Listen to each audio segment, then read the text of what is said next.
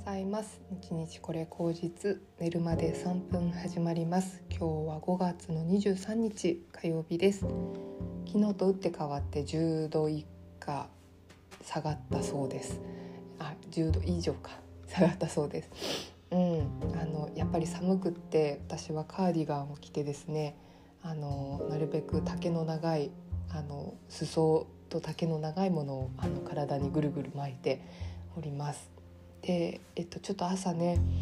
やっぱりこう私気圧のせいでいろいろ鼻が出たりとかくしゃみが出たりとかムズムズしたりとかっていうのがすごい最近ひどいのであの白湯を飲んでねあのなんとか保とうとしているわけなんですが なかなかうまく体がねついていかなくってあの本当にねっていう状況を話したらなんかねそんなんじゃもっと老人になった時どうするのって年配の方に言われたんですけど、まあ、確かにその通りなんですけどね、まあ、ちょっと今できることをやるしかないなと思います。はい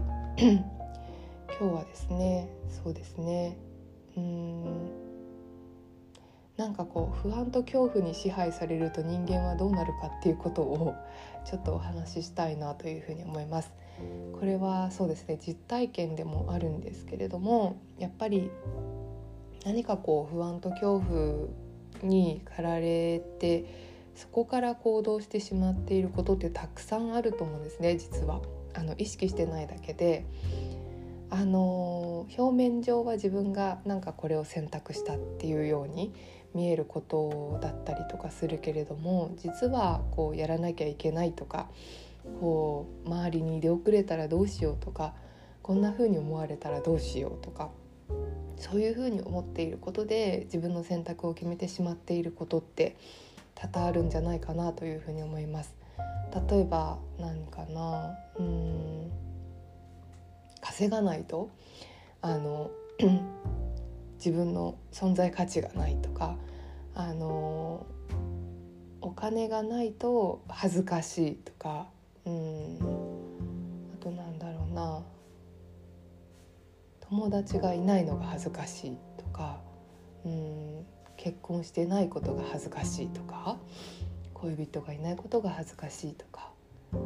一人でいるのがうん寂しいっていうより実は恥ずかしいとか。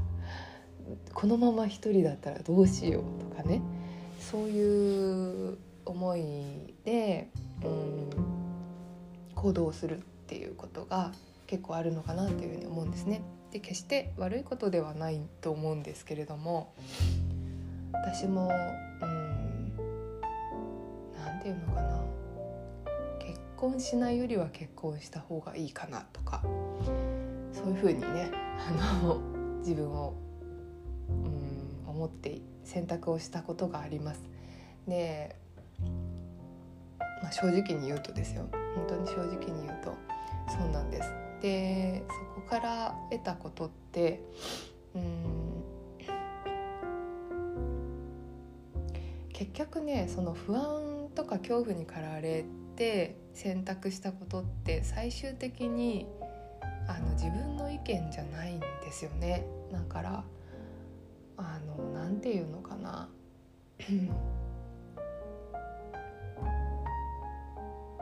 伴わなくなっちゃうんですよねいつの瞬間か伴わなくなって不安と恐怖に駆られて行動しているだけっていうこう自分さえも自分を見失ってる状態がこう続いていくっていうことに気づかないまま突っ走るっていうことになっているわけですよ。でそういうことがあの何個も何個も重なっちゃうと本当に自分が何がしたかったかとかうん自分の気持ちっていうのを見失いがちになるわけですよね。だから一生懸命なんかうん LINE が来たら返事をしなきゃって言って友達関係を維持しなきゃとかね思ったりとかうん期待されてることを返さなきゃっていうふうにこう強制自分にいつの間にか恐怖からの強制をかけているっていうことがあったりとかすると思うんですよ。あの働かなきゃいけないからあの嫌だけど会社に行ってますとか 働いてますとかねこれ一番多いんじゃないですかねいろんなことの中で。私もこう100%それがないというふうには言えないんですけれどもそれでもやっぱりなんか、働くことで、まあ、生活が成り立つから仕方ないっていう側面はありつつだったら働く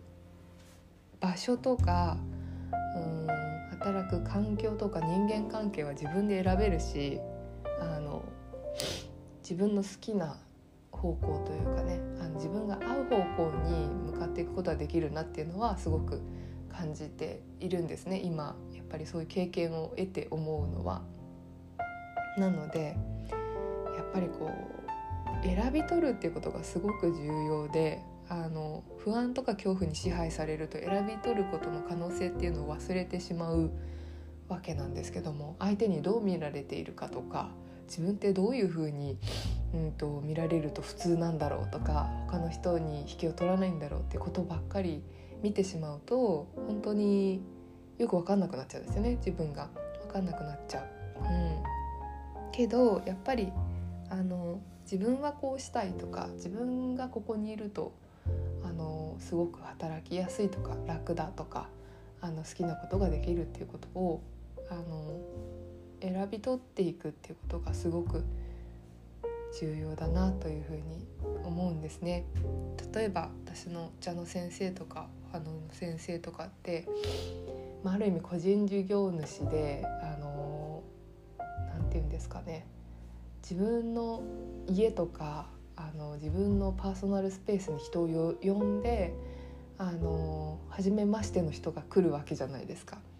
そうなった時にうんと不安とか恐怖に駆られる例えばあの来てくれた人に対してあのいい思いをさせなきゃいけないとかなんかそうしないとお金をもらってる意味がないとかっていうふうに先生が思ってたとしたらそれは多分到底長くやれないだろうなって思うんですよ。私たち私がすごい見ている先生たちってみんなどこか線引きがあるんですよねその不快感とか、うん、なんて言うんだ自分が守りたいものっていうこととその恐怖との線引きがすごくされている方々だなって思っているのであの例えばねお茶の教室で、うんと、見学したいですっていうねあの方が私結構頻繁にそういう方と一緒にお茶を飲むことが多いんですけれどもなんかその時にうん何て言うのかな。やっぱ結構何て言うんですかね道場破りみたいな感じで体験を何個もいろんなところに行く方がいるんですけども、まあ、それが悪いことではないと思うんですけどもそういう方でちょっとやっぱりなんかうん感覚違うなって思うのは思っていらっしゃるんだろうなって思うのはうんと何て言うんですかね。例えばあの最短いく何年通ったらそのお免状っていうか資格が取れますかとかうんなんかそういう感じいくらですか？安い。なんか他のところ高いんで安い安いままで取れますか？とか そういう感じの質問をされる方っていうのは多分先生の中では合わないなって思ってらして、まあ、それでもちゃんと答えはその場ではするんですけどもえっ、ー、とあの私がちょっと心配になってなんかうんどうされるんですかねあの方って聞くと「大丈夫よもう来ないから」って 言う言うんですよ。っていうのはもともとこう先生たちがこう線引きしてるっていうのは、まあ、なんかそういう方が来ないような場所にしたいって思ってそういう雰囲気を全部出してるんですよね。で言動が全てなんかもうそういう感じになっていて、まあ、うちは本当になんかお免状とかあの資格とかそういうこと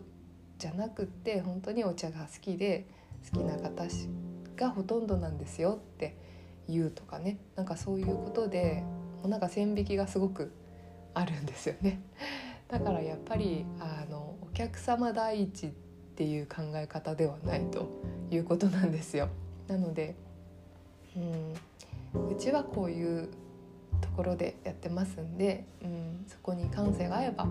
来てくださいっていうことなんですよね。あとなんかすごくこうやっぱり一人一人にも置いて愛を持って接したいのでなんかそうじゃなくて形式が欲しい方はどうぞ別のところへっていう雰囲気なんですよ。そういう何というのかなそういう姿を見ているとぱりこう凛としているというかなんかそういうところの線引きっていうのがこうはっきりしている実は、うん、すごい和やかなんですけどなんかはっきりしていて、うん、ある意味すごく分かりやすいんですよね。っていう風になるとやっぱりその不安とか恐怖であの支配されて相手をもてなしてしまうと相手の都合のいいようになってしまうけれども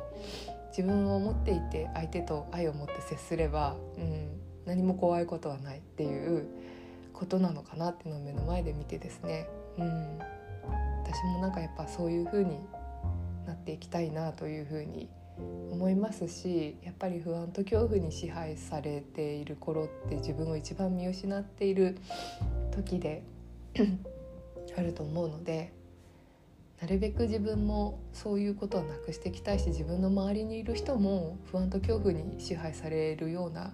感じの人ではなあってほしくないなって思うんですね。うん、そういう人と話してる時って私結構空気と話してるような感じがしちゃって一体この人は本当に何がしたいんだろうとか、うん、なんかそんなんで大丈夫なのかなって思っちゃったりとかでも昔の自分もそうだったからかるけれどもなんかそういうふうに思うことがあるので、まあ、そこは結構大事にしたいことだなと思いました。はい。では皆様良い一日をお過ごしください。寒いですけれども温まっていきましょう。